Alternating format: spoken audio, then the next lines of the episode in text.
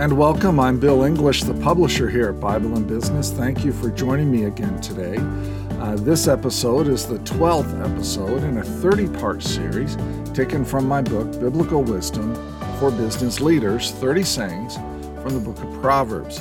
And today's topic is about taking joy in succession, not succession of our business. And that's why I know that's where a lot of people's kind of minds are going to go when it comes to this video, uh, because succession planning for family businesses and succession in general is a, is a very important topic uh, for business. But no, this this lesson will focus on succession of our faith to the next generation.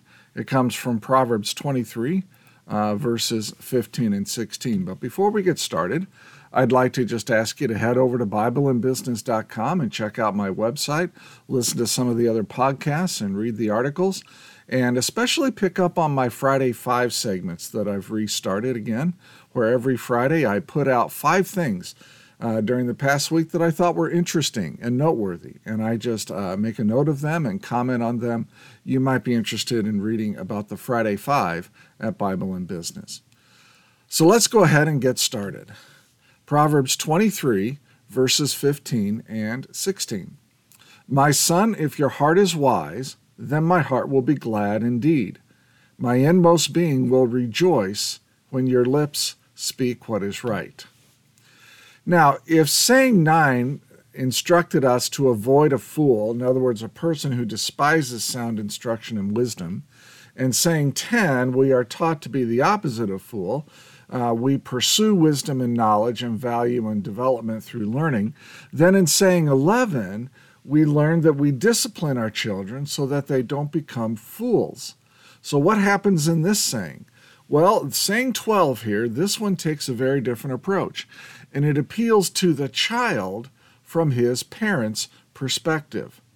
So what's really going on here is that if we discipline our children well, and we model our faith well, then they will grow up to be teachers of wisdom themselves, completing our job of passing wisdom on to the next generation, and that will also give us great joy in a job well done.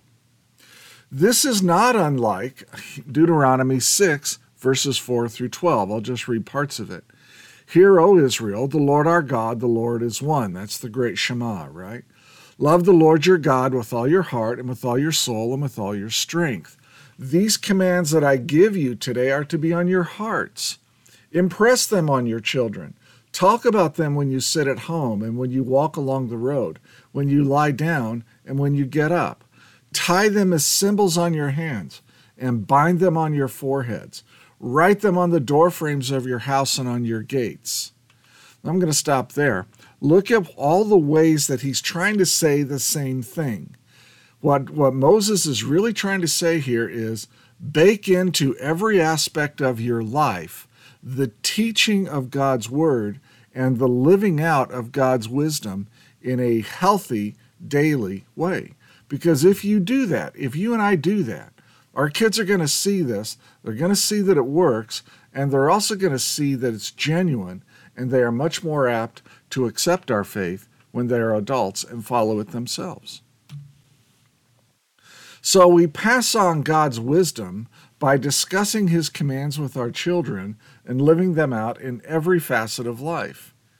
And if we do happen to find financial success, we're even more diligent in remembering the Lord who rescued us from the dominion of darkness and brought us into the kingdom of Jesus Christ. In other words, we do not let financial success change who we are.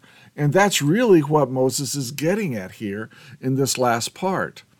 Um, when God brings you into the land that he swore to your fathers, a land uh, flowing with milk and honey, large cities, and you build these fine houses filled with all kinds of good things, then what does he say? When you eat and are satisfied, be careful that you do not forget the Lord who brought you out of Egypt. In other words, who rescued you, right? And he brought you out of the land of slavery. In other words, he took you from slavery and put you into freedom. And so you, even if we become financially successful, we need to be even more diligent in remembering the Lord and even more diligent in passing on God's wisdom by discussing his commands and living them out in a healthy way uh, in front of our children and in front of our grandchildren. So what, what the sage is telling us with this saying is that succession of our faith is a stewardship issue that should be finished well before we die. So in business, right, as Christian business leader, our legacy is far greater than the wealth that we generate. The most significant legacy we're going to have in life is not the wealth that we create, but who we are as people.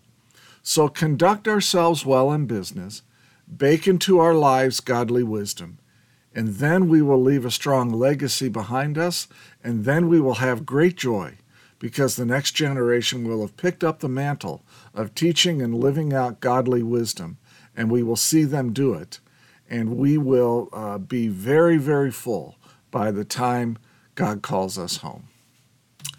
Now, next week, in our next episode, we're going to be in the next two chapters in Proverbs twenty-three, verses seventeen and eighteen.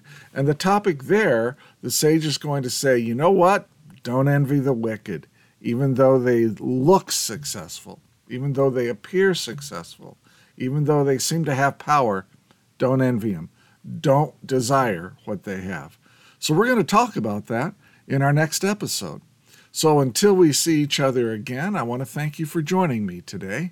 I'm Bill English, the publisher here at Bible and Business. And by the way, if you'd like to talk with me, just send me a quick email, bill at Bible and Business dot com. I'll be sure to respond. Give me, you know, twenty-four, forty-eight hours to respond. And I'll be sure to respond, and perhaps we can hop on the phone and talk about whatever problems you have in business or maybe some ideas you have about starting a new business. I've been paying it forward now for a number of months uh, with various folks, and I'm happy to do that with you as well. So uh, send me an email, bill at Bible and Business, and I look forward to hearing from you. So until we see each other again, thank you for joining me today. I hope you go out and make it a great day. Take care.